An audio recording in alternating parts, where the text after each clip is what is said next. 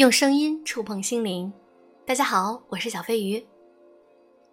小飞鱼现在正在参加荔枝的一个评选活动，希望大家能够收听我往期的节目，每一期节目多收听六十秒以上，那么我就有机会进入前十名哦。非常感谢大家，爱你们哟！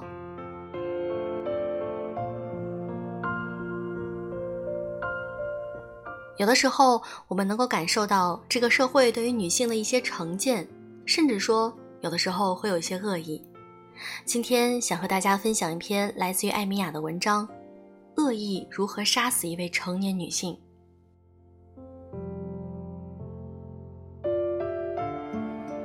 她在离婚的第二年，隐约感受到了某种奇怪的恶意，甚至都谈不上恶意，只是一种难堪的氛围升腾起来。周边不断有中年男人约她吃饭、工作。或者社交关系认识的，但是他们表达自己的婚姻状况非常含糊。有人在会议的桌子底下偷偷的蹭一下他穿短裙的腿。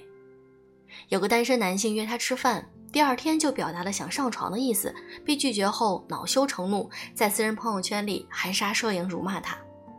他有点崩溃，大哭了一场，问我为什么一夜之间好像是个男的都能欺负我一下。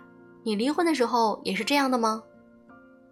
我仔细回想了一下，倒没这么严重，但仔细想想，貌似也发生过一些奇怪的事情。比如，我好几年没见面的一个闺蜜丈夫突然打电话来骂了我一顿，大意是他们夫妻关系最近很紧张，他闹着要离婚。他的结论是妻子一定受到了我的蛊惑，而且威胁我，要是他们真的离婚了，会要找我算账。而在那之前，我和那闺蜜大概两年没有见过面了。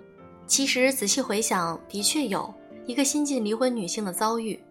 那段时间，有人总是想时不时的表达一下关心。朋友的丈夫默认你带了一个不好的头，单身男性，尤其是婚内寂寞的老男人，认定你人尽可夫；已婚女性认为你是单身公害；自以为好心的男人认为你活不下去。一瞬间，试图把所有的罪都推到我头上，而我多么幸运，因为那段时间是我刚开工作室的时候，新公司蹒跚前行，压力紧张，督促着我每天把自己的注意力都放在工作上。我每天和自己的两个合作伙伴脑子里都是怎么把新工号做起来，那些恶意无从下手，因为我没有用关注力喂养他们，最终他们也未曾能伤害到我。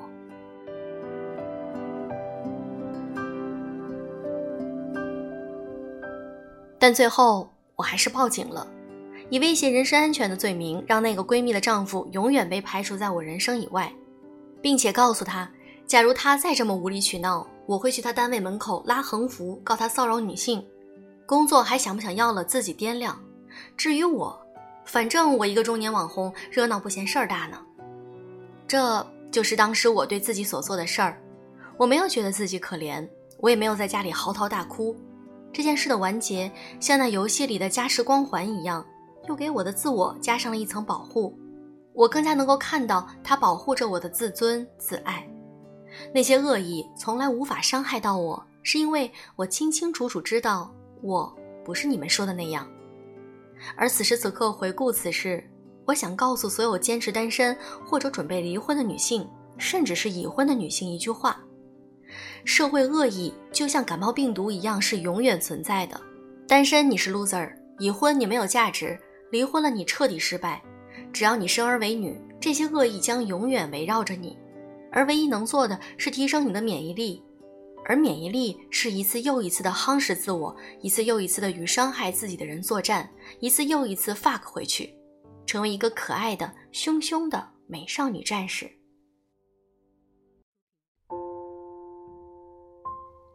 这个世界有多少恶意我管不了，但是我永远都会好好的爱着我自己。假如自己真的也认可那声音，那么这些恶意才能拿到入侵我内心的催化剂。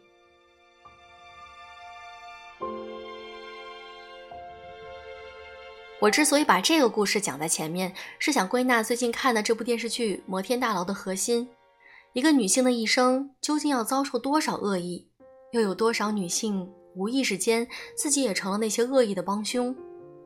死去的女主钟美宝，此前生活在继父家暴猥亵的阴影之下，终日逃亡，直到最后逃无可逃，选择自杀。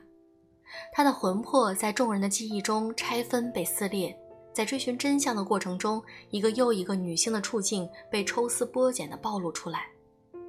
刚开始，我们以为美宝之死在于母亲终结无能，一个无法自立的未成年母亲，她脆弱虚荣，一直活在各种男人的庇佑，实则是在 PUA 之下。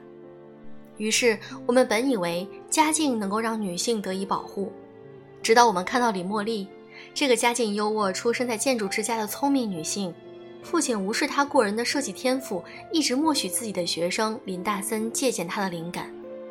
直到林大森成为他的女婿，而茉莉因为流产被家人要求放弃工作，宅家产子，家境优渥亦逃不出事业让步于生命的宿命。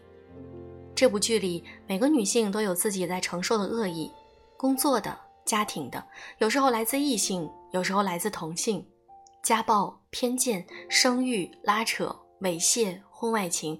我不想去拉偏剧情，只是突觉自己幸运。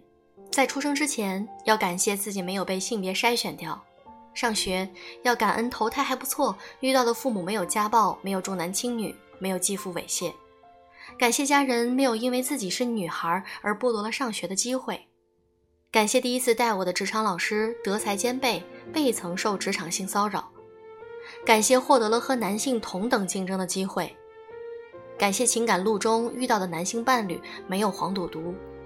感谢生了女儿，没有受到歧视。这其中每一步有了差错，我都可能不是现在的自己。也就知道，在命运的洪流中，我曾无意间接受过多少恶意，却也慢慢成长为一棵大树。曾经有人保护我，后来我开始自己保护自己。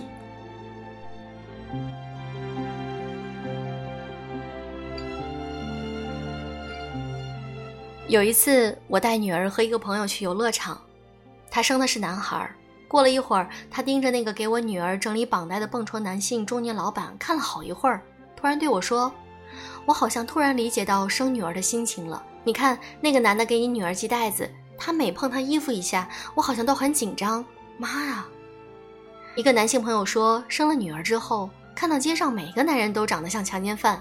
送女儿上幼儿园那天，里里外外转了三圈，确定没有猥琐男子。简直怀疑自己有病。我说那一刻，所有其他女孩的爸爸看你就像个猥琐男子。恭喜你们，这就是伪女父母无时不刻的心情。生女儿很艰辛，艰辛之处在于你要时时刻刻的保护她，并不是直到她成年，因为成年之后，她亦可能会指责自己没能在三十岁之前嫁出去；生子之后，她也会指责自己没能成为好妈妈。对一个女孩最好的教育。不是锦衣华服，而是培养他自己升腾起来那种对自己的爱，在内心深处对自己宣誓：我不因胁迫而感到恐惧，不因指责而感到自责，不因不完美而觉得羞耻。无论贫贱贵妇，我都会好好的陪着我自己。当你意识到那个你怀中小小的女孩对自己有这般的爱，从此才可以放手。从此，他会勇敢的对羞辱他的人说不。对胁迫他的人反抗，对真爱有追寻之力，跌倒之后有爬起来的勇气，这才是一个真真正正成年女性的样子。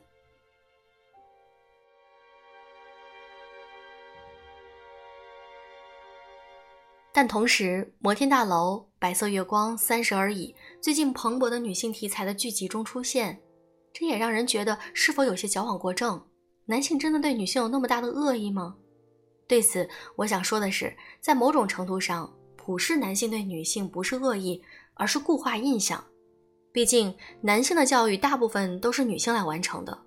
在那个时代，他们看到的终日操劳的母亲，混沌于家务却默默付出的老辈的女性亲属，在耳濡目染中，大部分男性默认这是女性理所应当，而且感到幸福的生存姿态。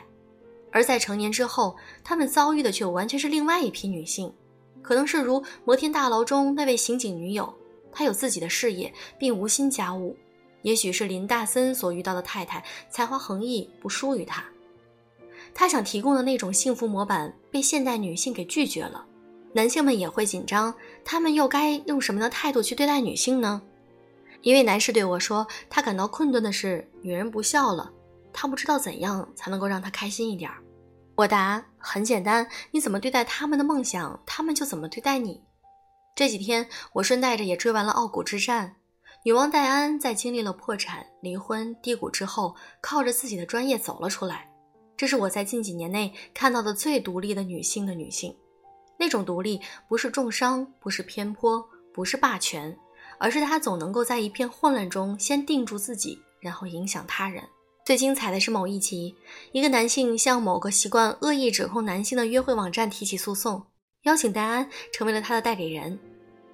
对此，网站的女主理人非常愤慨，认为戴安羞辱了女权主义，居然替男人们说起话来。这时候，全剧最精彩的台词出现了：“Women are just one thing, and you don't get to determine what we are。”女人无法以言蔽之，轮不到你决定我们是什么。男女对立已经极度严重。其实我们搞反了，最终的目的不是为了对抗男性，而是让所有人都能够看到女性的真正样子。我们已经难以一言蔽之，每个女性都有她的独特性。无论你是男人还是女人，假如你心里对女性有个模板，那么你将永远见到这个时代女性的真正模样，而看见即是救赎。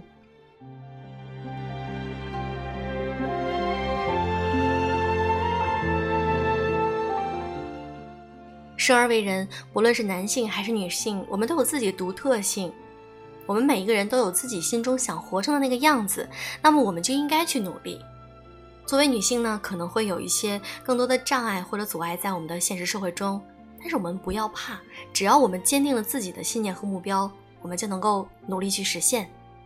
好了，今天的节目就是这样，记得大家来点我往期的节目哦，多收听超过六十秒就 OK 啦。感谢大家，祝各位晚安。